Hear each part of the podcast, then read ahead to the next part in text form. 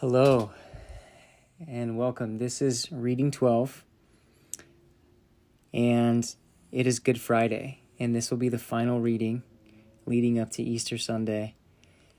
And this has been a really neat time, um, and just excited to read this story tonight just because of the simplicity of it. I'm going to read a story from actually our children's Jesus Storybook Bible by Sally Lloyd Jones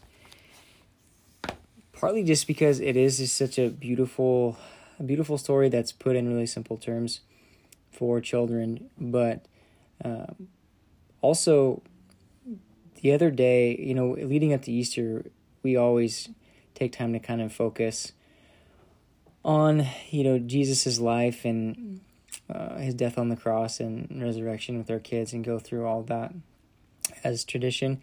And the other day when we read this story to our older kids, Whitaker and Elliot, it really it really resonated with them. And they've heard this story before, you know, they've heard it many times, but as they've now gotten a little bit older and can understand and comprehend things a little better, they just it really stuck with them and they couldn't even understand why Jesus would go through so much and, and choose to die and suffer for our sins.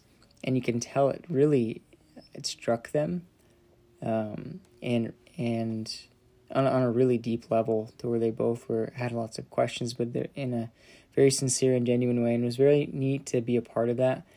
And through that, both of them actually asked to pray with with Lou and I to accept Jesus into their hearts, which was a really cool moment as a family, just for them to make a connection spiritually with Jesus and what he did for us on the cross and, you know, they've heard the story of Easter, they've heard the story of Jesus dying on the cross before, they've grown up around it.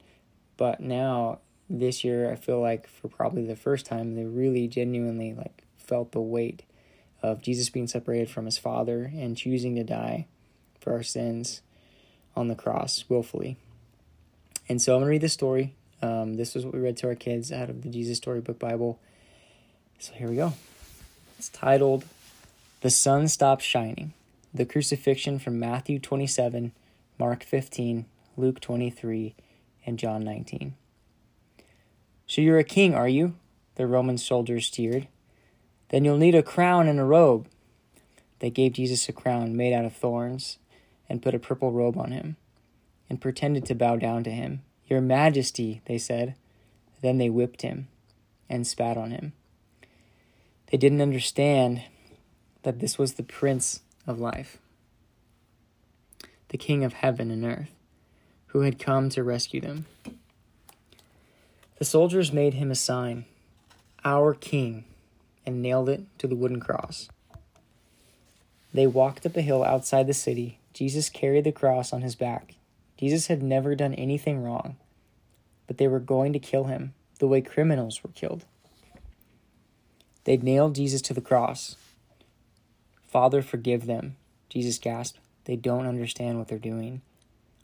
You say you've come to rescue us, people shouted, but you can't even rescue yourself. But they were wrong. Jesus could have rescued himself. A legion of angels would have flown to his side if he called. If you were really the Son of God, you would just climb down off that cross, they said. And of course, they were right. Jesus could have just climbed down. Actually, he could have just said a word and made it all stop, like when he healed that little girl and stilled the storm and fed 5,000 people. But Jesus stayed. You see, they didn't understand. It wasn't the nails that kept Jesus there, it was love. Papa, Jesus cried, frantically searching the sky. Papa, where are you? Don't leave me. And for the first time, and the last, when he spoke, nothing happened. Just a horrible, endless silence. God didn't answer. He turned away from his boy. Tears rolled down Jesus' face, the face of the one who would wipe away every tear from every eye. Even though it was midday, a dreadful darkness covered the face of the world.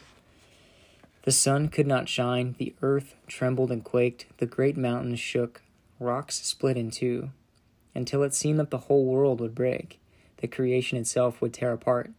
The full force of the storm of God's fierce anger at sin was coming down on his own son instead of his people. It was the only way God could destroy sin and not destroy his children whose hearts were filled with sin. Then Jesus shouted out in a loud voice, It is finished! And it was. He had done it. Jesus had rescued the whole world. Father, Jesus cried, I give you my life. And with a great sigh, he let himself die. Strange clouds and shadows filled the sky purple, orange, black, like a bruise. Jesus' friends gently carried Jesus. They laid Jesus in a new tomb and carved out of rock. How could Jesus die? What had gone wrong? What did it mean? They didn't know anything more, except they did know their hearts were breaking.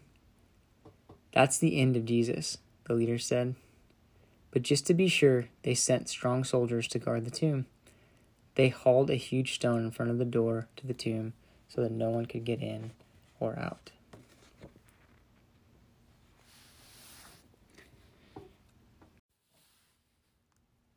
Jesus' friends were sad. They would never see their best friend again. How could this happen? Wasn't Jesus the rescuer? The king God had promised? It wasn't supposed to end like this. Yes, but whoever said anything about the end? Just before sunrise, on the third day, God sent an earthquake and an angel from heaven. When the guards saw the angel, they fell down with fright. The angel rolled the huge stone away, sat on top of it, and waited. At the first glimmer of dawn, Mary Magdalene and other women headed to the tomb to wash Jesus' body. The early morning sun slanted through the ancient olive trees Drops of dew glittered on leaves and grasses, little tears everywhere.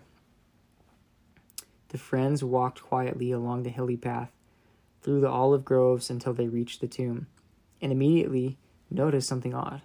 It was wide open. They peered through the opening into the dark tomb. But wait, Jesus' body was gone. And something else, a shining man was there, with clothes made from lightning. Don't be scared, the angel said. But they couldn't help it. They screamed anyway. The angel asked them, What are you doing here? This is the tomb, and tombs are for dead people. The women couldn't speak. Jesus isn't dead anymore, he said. He's alive again. And their hearts leapt.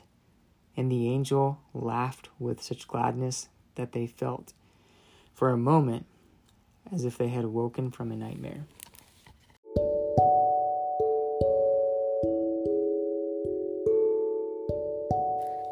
The other women rushed home, but Mary stayed behind. How could it be true? Jesus was definitely dead. How could he be alive? Just then, Mary heard someone else in the garden. Perhaps it's the gardener, she thought. He'll know where Jesus' body is. I don't know where he is, Mary said urgently. I can't find him but it was all right. Jesus knew where she was, and he found her. Mary! Only one person said her name like that.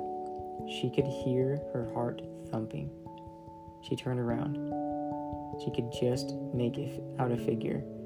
She shaded her eyes to see and thought she was dreaming, but she wasn't dreaming. She was seeing. Jesus! Mary fell to the ground. Sudden tears filled her eyes and great sobs took her whole body. And all she wanted in that moment was to cling to Jesus and never let him go. You'll be able to hold me, hold on to me later, Jesus said gently, and always be close to me. But now go and tell the others that I'm alive. Mary ran and ran all the way to the city. She had never run so fast or so far in all her life. She felt she could have run forever. She didn't even feel like her feet touched the ground. The sun seemed to be dancing and gleaming and bounding across the sky, racing with her and shining brighter than she could ever remember in the clear, fresh air. And it seemed to her that morning as she ran almost as if the whole world had been made anew, almost as if the whole world was singing for joy. The trees, tiny sounds in the grass, the birds, her heart. Was God really making everything sad come untrue? Was he making even death come untrue? She couldn't wait to tell Jesus' friends. They won't believe it, she laughed. She was right, of course.